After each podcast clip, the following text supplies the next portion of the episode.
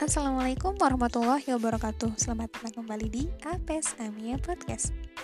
Nah, di sini sebutkan dan jelaskan empat hal yang menjadi pembeda antara ekonomi Islam dan ekonomi lainnya. Yang pertama ada kepemilikan dalam Islam.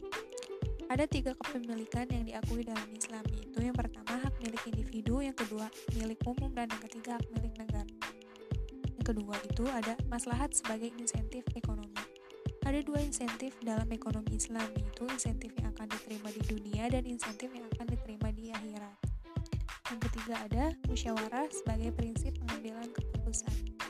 Proses musyawarah dalam ekonomi Islam didasarkan pada prinsip desentralisasi. Yang terakhir ada pasar yang adil sebagai media koordinasi dan penyedia informasi. Kebebasan individu yang harmoni dengan kebutuhan sosial dan moralitas Islam akan mewujudkan mekanisme pasar yang adil. Mungkin itu saja, terima kasih. Selamat datang kembali di Apes, namanya podcast.